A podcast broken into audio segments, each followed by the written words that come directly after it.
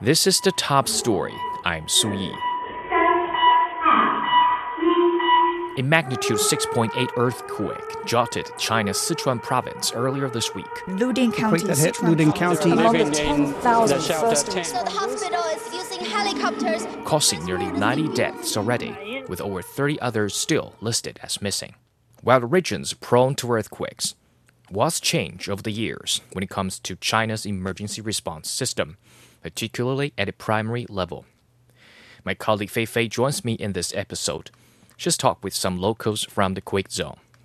Fei Fei, uh, let's first check the situation on the ground. How is the town affected by the earthquake? I was able to speak with one of the residents in the old town of Moxi, which is a tourism town. It's located about 40 minutes drive away from the epicenter. The epicenter is located in a glacier park called Hai Luogou, um, deep in the mountains. And the, the old town is where a lot of the hostels, the restaurants, the little B&Bs are situated. And he- there lives Xiao Tang, a Sichuan local. She moved to Moxi about a year ago and she worked as a waiter and also a publicist for her little B&B in Moxi town and she lives in this three-story house along the main street of the town. And when the quake hit she was taking a break in her room in the underground level of the house. and she started to feel the shake of the quake, and it took her a few seconds to actually realize what's been happening. When I realized what happened, I screamed. My room is underground. I know that being underground is very dangerous in earthquakes and increases chances of getting trapped. She, she sort of rushed out of the house very fast, mm. wearing her pajamas, didn't take her phone, didn't wear any shoes, so barefooted, she barefooted, stand in the middle of the street, watching the tiles on the rooftop falling down to the street and breaking on the street, and the whole street is sort of shaking and the houses are wobbling. After the shake was over, she was unable to walk because she didn't wear any shoes 跑 and 出去，跑出去了之后， so I ran out. Many houses in Moxi are made of wood, and the roofs are built with tiles. So is our BNB, and the tiles were falling down on the street. Tile pieces are everywhere. There are debris here and there from the tiles all along the street, and she had to be carried to a safe place by one of her coworkers. 嗯，然后后面就我们同事他跑到一半的时候，看见 And my 我就是 coworker 没有跟 realized 上 I 来嘛 wasn't there as they 然 were 后 running 他 to 就 a 把我 safe 把我 place. 抱到了那个 So 安 they 全 came 区 back and they 就 carried 这 me 一 to 点还是 safety. 挺 I'm very 挺感 grateful. 动的吧。 She's a Sichuan local. She's been through a couple of shakes from earthquakes through the years, but she told me it's one of the most frightening experiences for her so 安 far. We arrived at the safe place, but there were frequent aftershocks. We stayed together and were very scared. So, like, one of the most frightening sounds very, uh, I guess, is more serious than we previously thought. So, I know thousands of rescuers still working there to deal with uh, this kind of situation. We've been told heavy rains could hamper the rescue efforts. So, how is the uh, rescue work going?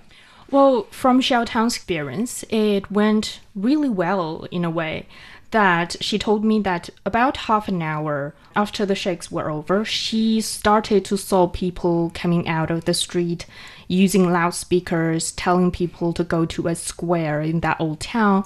Which is not a really big town, hmm. it's a really small town. And when she and her coworkers reached to that square, tents are being built, like with the emergency written on top of the tents. So people hustled about, you know, building tents, taking out beds, beddings, and she said it, it seems they're prepared for situations like this.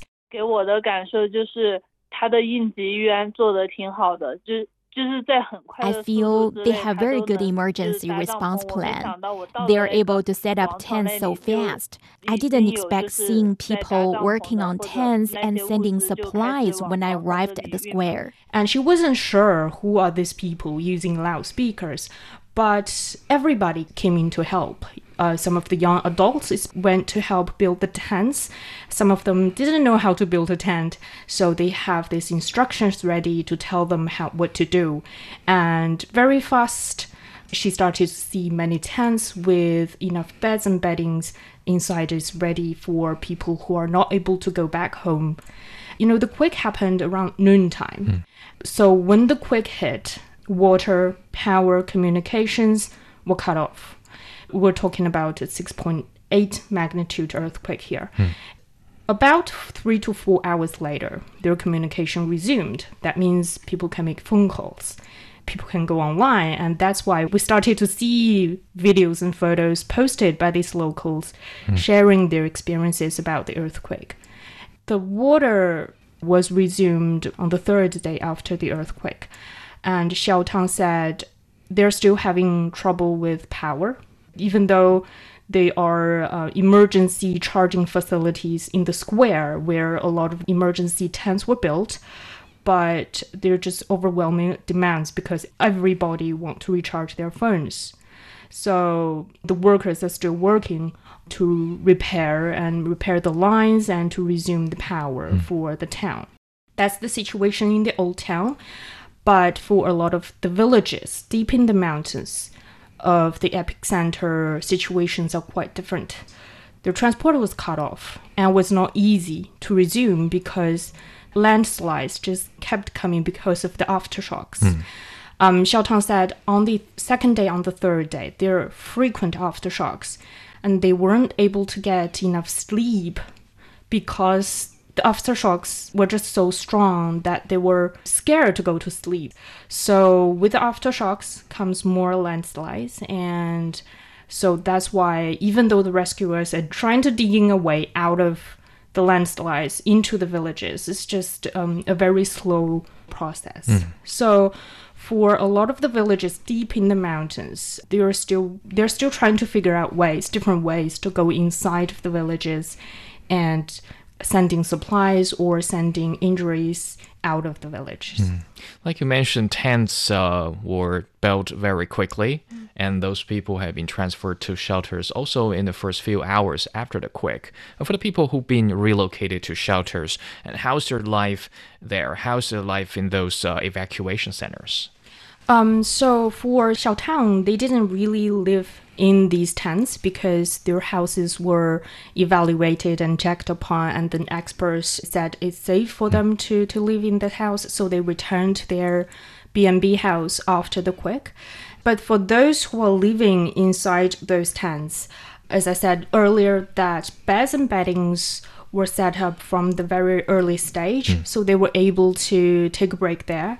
And there were food, cup noodles, and especially when it comes to short of hands on these shelter centers, many villagers and local residents actually volunteered to come to help, to cook the meals, or to sending out supplies, helping those injured or elderly or people with limited mobilities.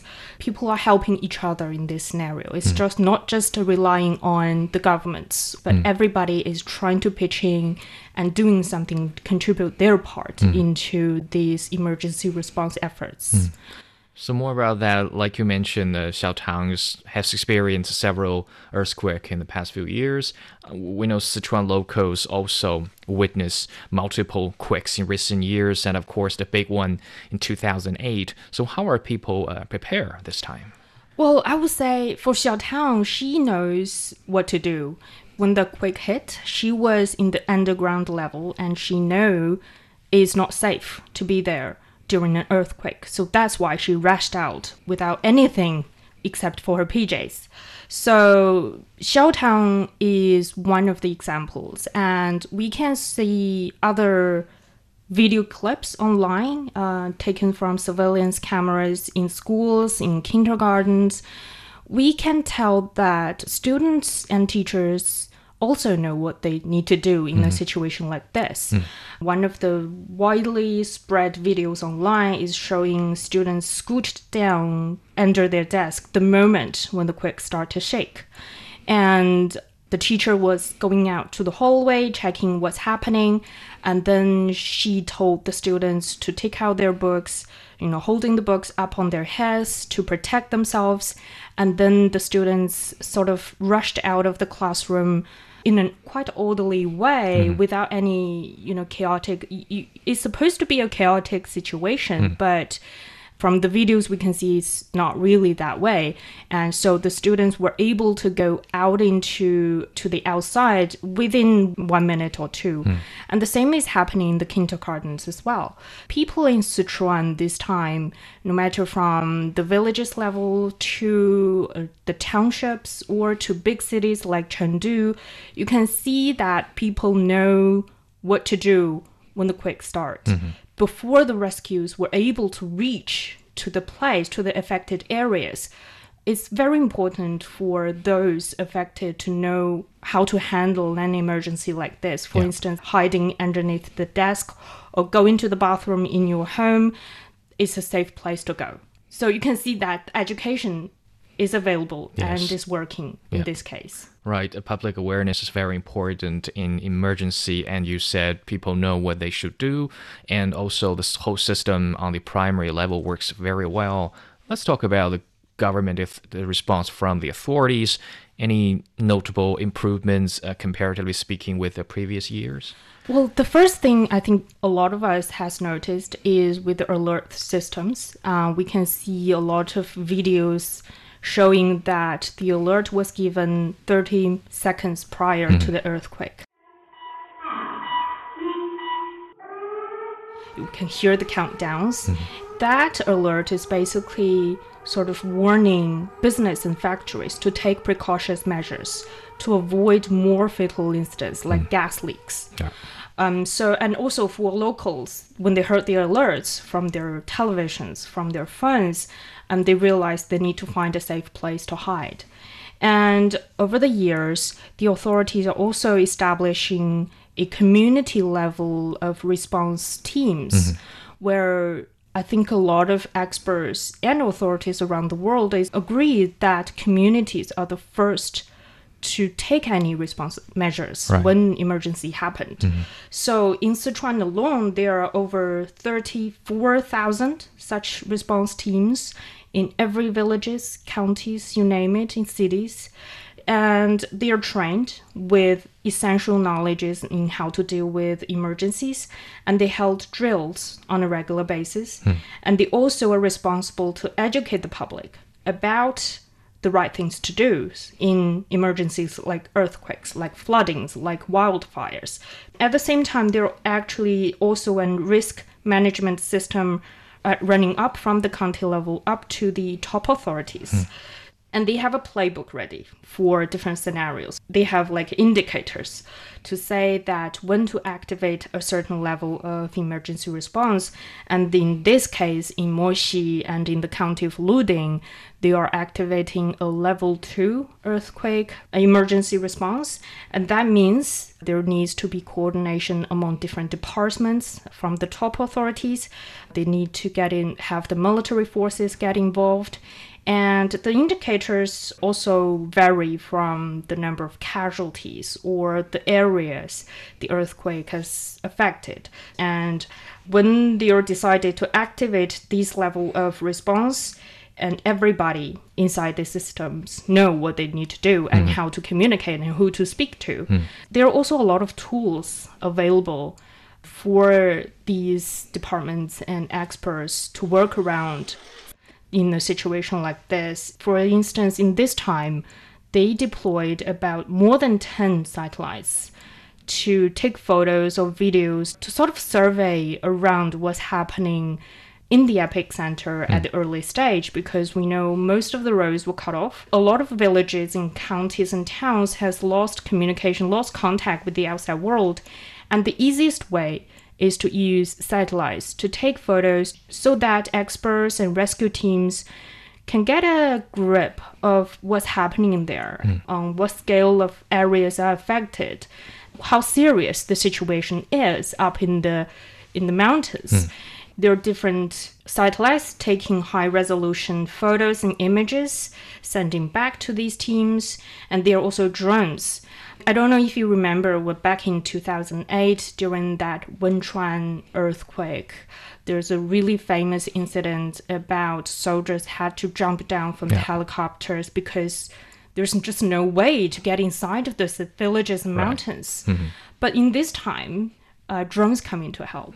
The drones carrying cameras are able to survey around the villages and mountains before the rescue teams going in so that they can make plans. And the drones are also carrying communications base stations so that in Xiaotang's old town uh, of Moxi, the communication was able to resume three to four hours after the earthquake hit. It's pretty fast.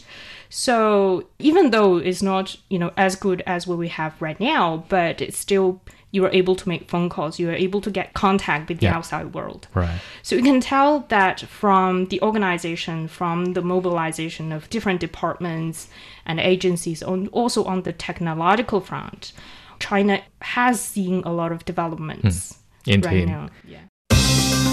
Would you like to receive the latest news updates about China and the rest of the globe?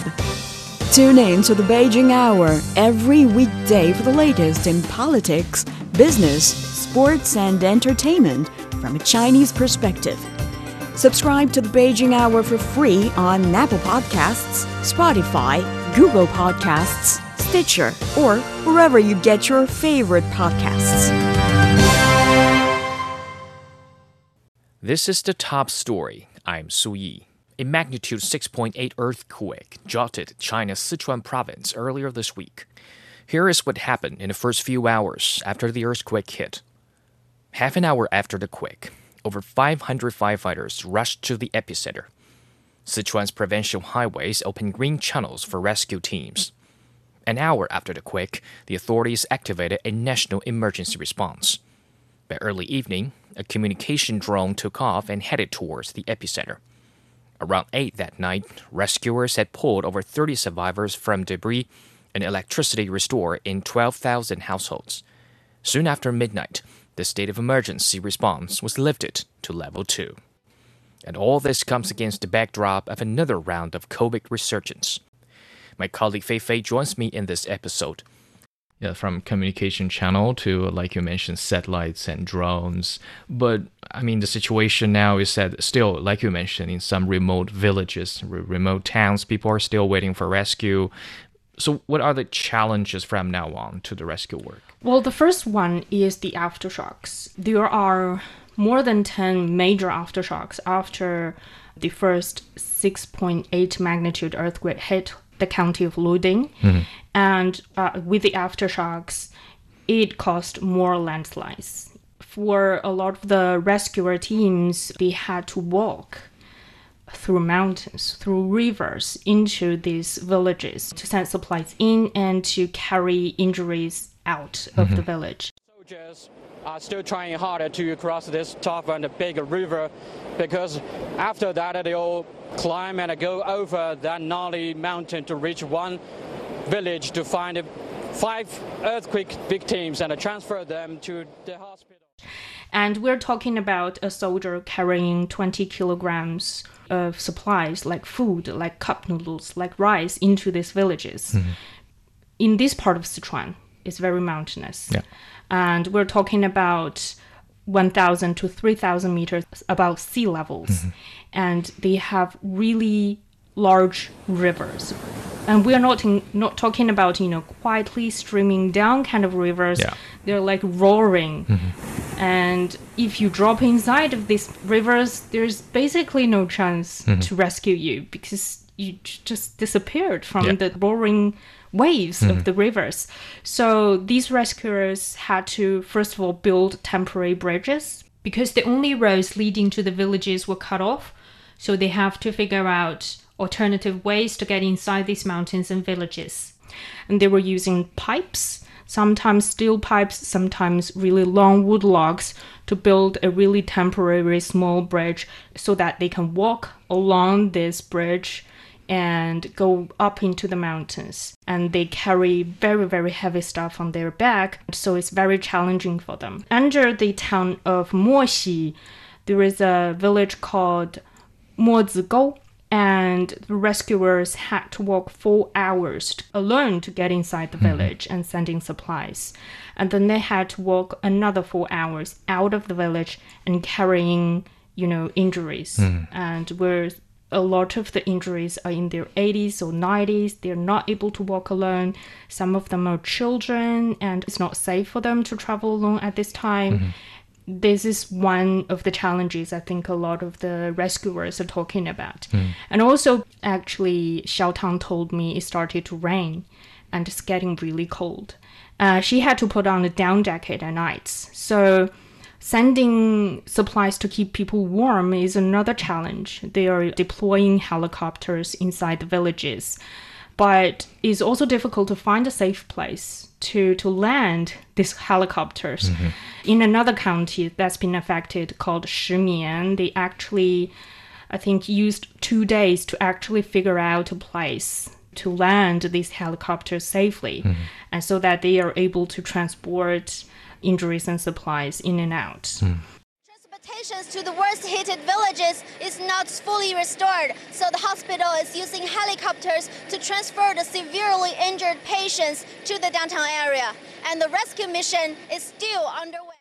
Experts are also estimating that maybe rainfalls are coming in the coming days, which may cause more landslides, mudslides, and also flooding in these areas, which also pose more challenges to the rescue works. And Moving on to reconstruction, we know reconstruction is a very difficult task in any sort of emergencies, but I guess it's especially difficult for mountainous regions like in Sichuan. Yeah. So when can people go back home? I mean, Well, I don't think there is an exact answer at this point mm-hmm. because people are still seeing aftershocks. So, a lot of the villagers say that their houses are severely damaged during the earthquake. Mm-hmm. So, we need to wait until the aftershocks stop to be able to start reconstructing. Mm-hmm. Rescuers and experts are also evaluating right now you know the level of damages each house and each buildings is and the work is not done yet. So it's still underway. So there's no time frame available for reconstruction and rebuild. Yeah. and for a lot of the villagers is uh, also a devastating experience. I, I remember i dm'd one of the villager in moxi town that she shared on douyin the chinese tiktok about her experience.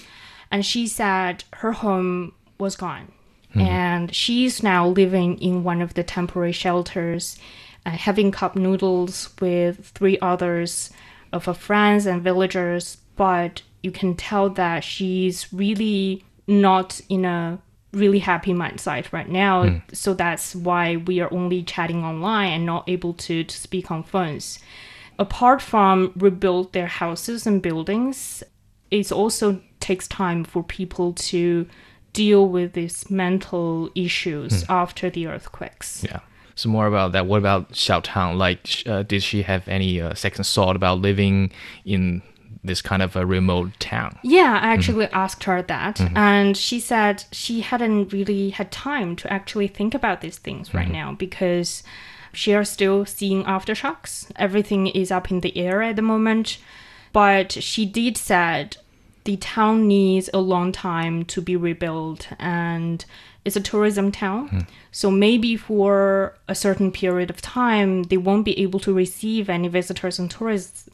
So maybe after everything started to calm down, you know, the aftershocks were over and she maybe moved to another city, another place Okay. To start. Because the reason she moved to Moxi is that she want to learn how to run an B&B hmm. so that she can start maybe her own in the future. Hmm. Moxi has this really calming place because, you know, in the backdrop of the Moxi old town, you can see the Gongga mountain. Hmm. and it's not a really famous town in China, so not very many tourism in the town. So it's nice to live in and work in. But maybe for a 20 year old, 20 something like Xiao Tang, it's not certain at the moment because, frankly, the earthquake is not over for them. So we'll have to wait and see. Hmm. Thank you very much, Fei Fei. Thank you for having me. And that's it for this episode of The Top Story. I'm Su Yi See you next time.